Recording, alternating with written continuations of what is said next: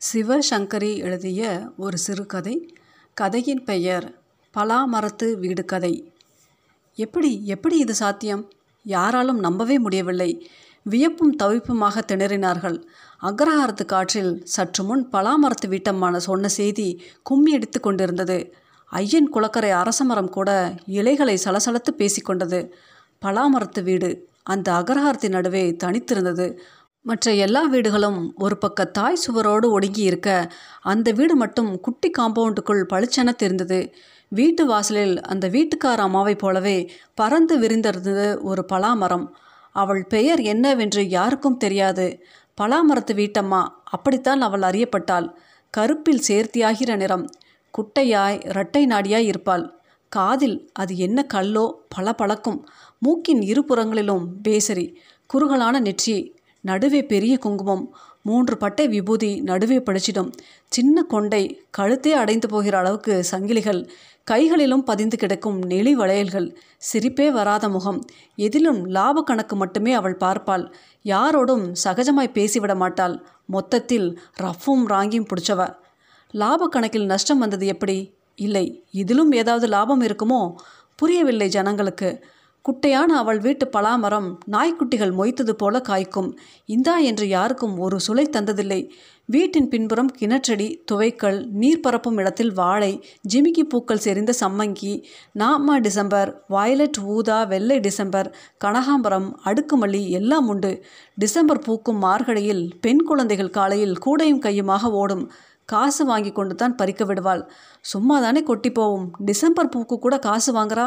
பெண்ணா இருக்கு அவளுக்கு என பொறுமை தீர்ப்பார்கள். காய்க்காரன் சாய வேட்டி பூக்காரன் எல்லோருக்குமே அவளை பார்த்தால் பயம்.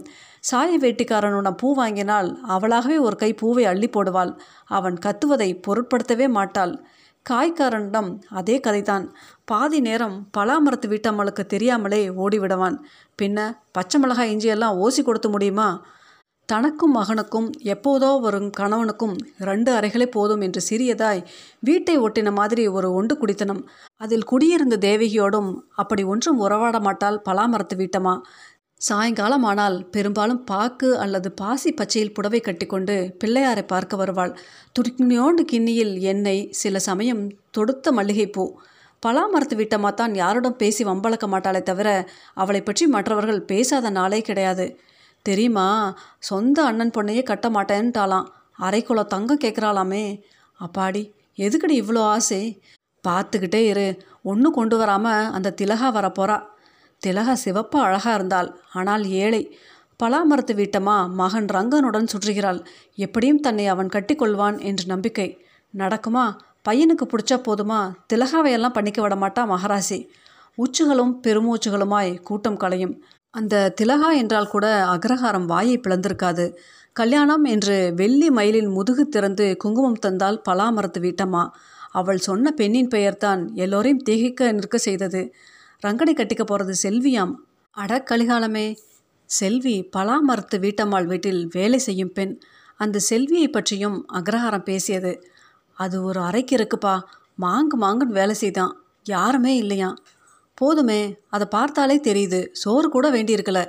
அதுவும் பல்லும் அதுவும் உண்மைத்தான் வாயை மூடவே முடியாத பல்வரிசை.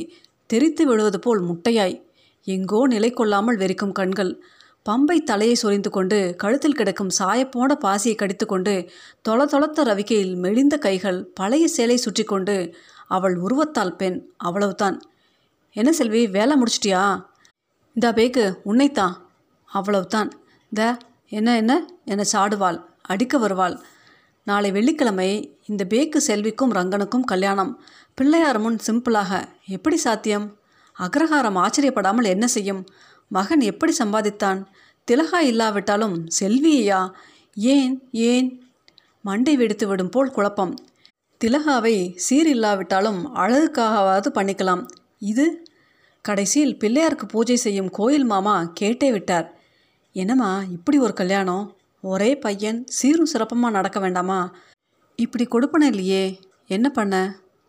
பையன் அப்பாவுக்கு தெரியுமா? இல்லை சாமி அவசரமாக முடிச்சாகணும். அவர் வந்த பின்ன தெரிஞ்சுக்கட்டும். அப்படி என்ன அவசரம்? வேற பெண்ணா கிடைக்கல. இப்படியெல்லாம் கேட்கணும்னு தோணுது இல்லைங்கள சாமி. கோயில் மாமா தலையை மட்டும் மாட்டினார் பலாமரத்து வீட்டம்மா ஒரு நிமிடம் மௌனமாக நின்றாள். பிள்ளையாரை வெறுத்து பார்த்தாள். தப்பு நடந்து போச்சு சாமி. ரங்கன் தப்பாக நடந்துட்டான். செல்வியிடமா ரங்கனா? கோயில் மாமாவால் நம்ப முடியவில்லை. என்னது? என்னப்பா சொல்கிறீங்க பதறினார் அவர். ஆமாங்கிறேன். பேக்குனா என்னவும் செய்யலாம். எப்படியும் நடக்கலாமா? அவன் செய்யலைன்னு சொல்ல முடியாது. ஏன்னா கண்ணால் பார்த்த சாட்சியாக நான் இருக்கேன். அதுக்காக அவளை முடுக்கி விடவில்லை. எதையாவது கொடுத்தோ கொடுக்காமலோ விரட்டி விட்டுருக்கலாம் தான். அதுக்கு எதுக்கு கேட்க தெரியாது தான். ஆனால் அதுவும் ஒரு பெண் இல்லையா? நியாயம் வேண்டாமா? எதிலும் லாப கணக்கு மட்டும் பார்க்கும் பலாமரத்து வீட்டம்மாளா இது. கோயில் மாமா திகைத்து நின்றார். என்ன சாமி ஒன்றும் பேச மாட்டேங்கிறீங்க?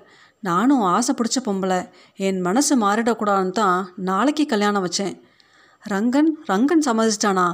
சம்மதிக்கலைன்னா நான் உயிரையே விட்டுருவேன்னு சொல்லி வச்சுருக்கேன். அப்போது திலகா உண்மையான அன்போ காதலோ இருந்தால் புத்தி இப்படி அலையுமா சாமி? இந்த செல்விக்கிட்ட ஏதோ கண்டு தானே போனேன் அப்போ அவ கூடவே வாழு. கோயில் மாமா வாயடைத்து நின்றார். பலாமரத்து வீட்டம்மாளும் அவள் வீட்டு பலாப்பழம் போலவே அவருக்கு எட்டாதவளாகவே தோன்றினாள்.